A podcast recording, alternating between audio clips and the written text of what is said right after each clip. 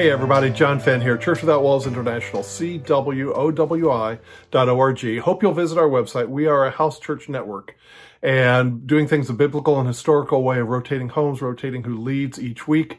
And, uh, and you can find lots of information about the balanced biblical house churches, uh, there on our website, materials, uh, teachings, etc., etc. Also, uh, sign up for my weekly thoughts and my monthly e-newsletters. Both come out by email. My weekly thoughts come out on Fridays, U.S. time. It's a short teaching, different subjects every Friday. Uh, sign up for that. It's in the headers of those where we put our meetings, where we're going to be, our conferences, our Zoom meetings, and things of that nature. So uh, you'll stay up to date there if you sign up for my weekly thoughts. All right, today talking about the discipleship process as it relates to your spirit man. And uh, some things struck me in my spirit, and it's recognizing the, the, the qualities in your spirit man by which you can actually learn to hear uh, the Lord's leading, the way he communicates to us, and everything else.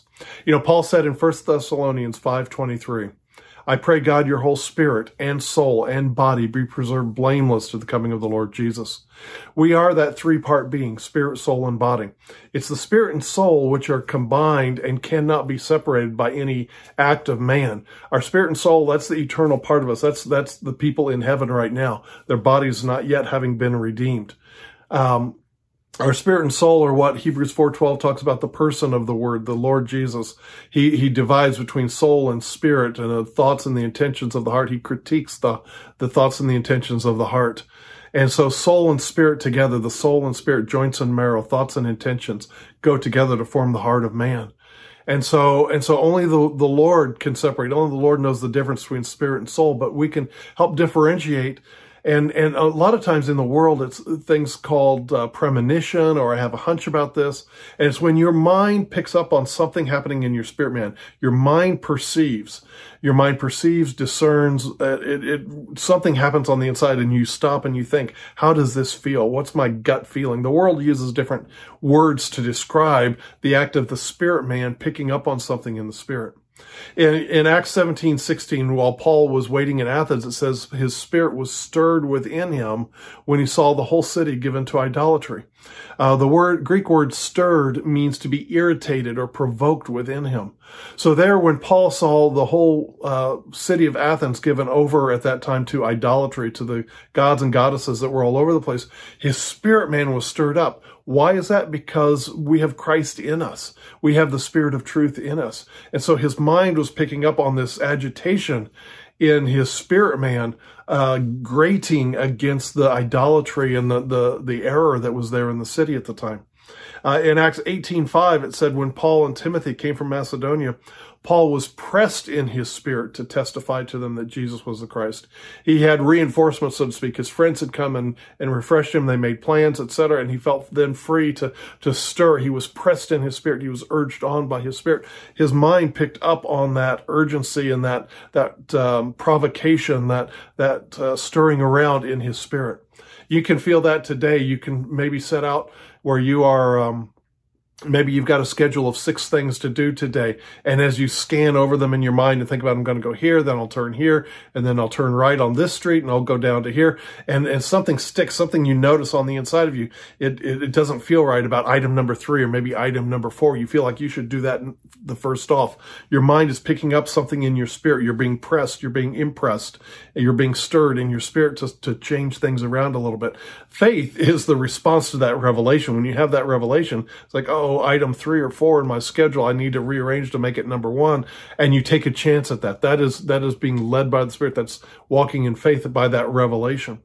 Uh, in Acts 19.21, it says that when, when things had ended, Paul had purposed in his spirit to go to Jerusalem. He purposed in his spirit. There are times where we just know that we know down on the inside of us we have to do something. We are compelled. We are pressed. We are, um, like Paul said in, like it says of Paul in Acts 19:21, we are we are pressed. We are determined. It's just in our spirit, man. We have to do this. Your mind picks up on it. Sometimes you wake up in the morning and you think, what do I need to do today? And you'll have just on the inside of you, I've got to get this done today. You'll have something stirring in you that you were going to do later in the afternoon. And it's like, it's just impressed upon you. Do it now. That's your mind picking up on what the Lord is putting in your spirit man, that your spirit man, uh, is, is receiving information to do it now instead.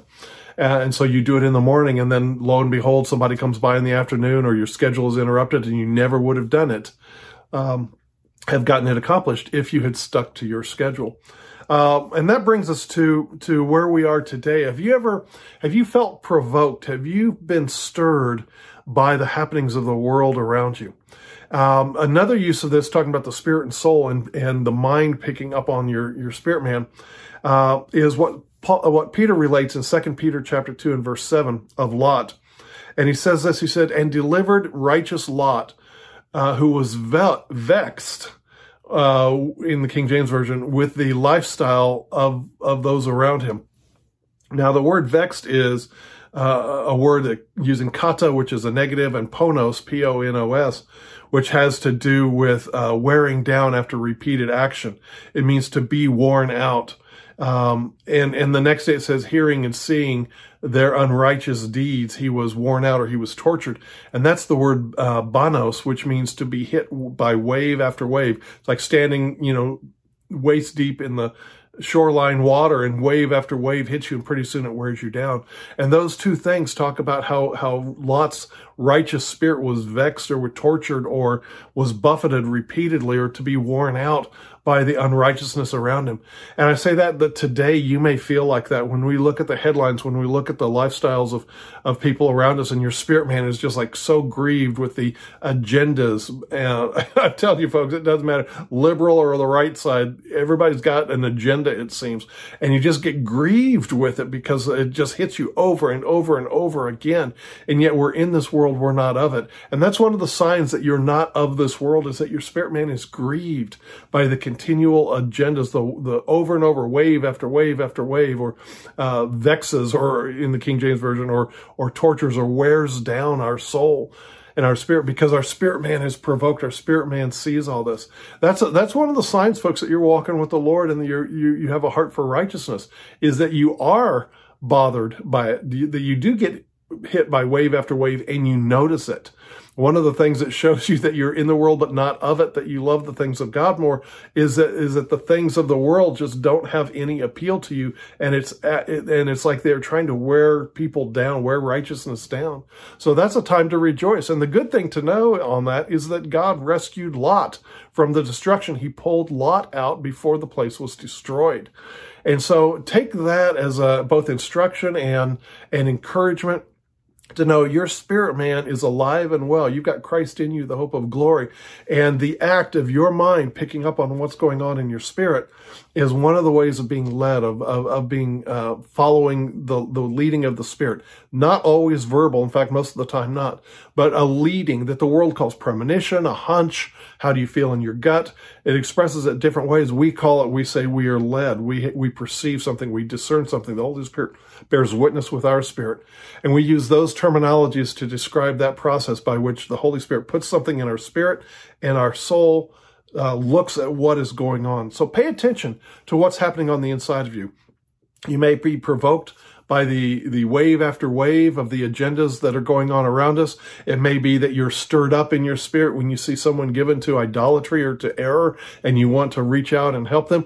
Uh, it may be, it may be that you have just purposed or, or bound yourself in the spirit. You've determined in your spirit to accomplish thus and so. Uh, and, and it's a different purpose than in your mind where you say, I'm going to do this. It's something in your spirit that says, I'm never going to come this way again, or I've got to do this, or I'm being compelled in from my spirit man outward to, to do this.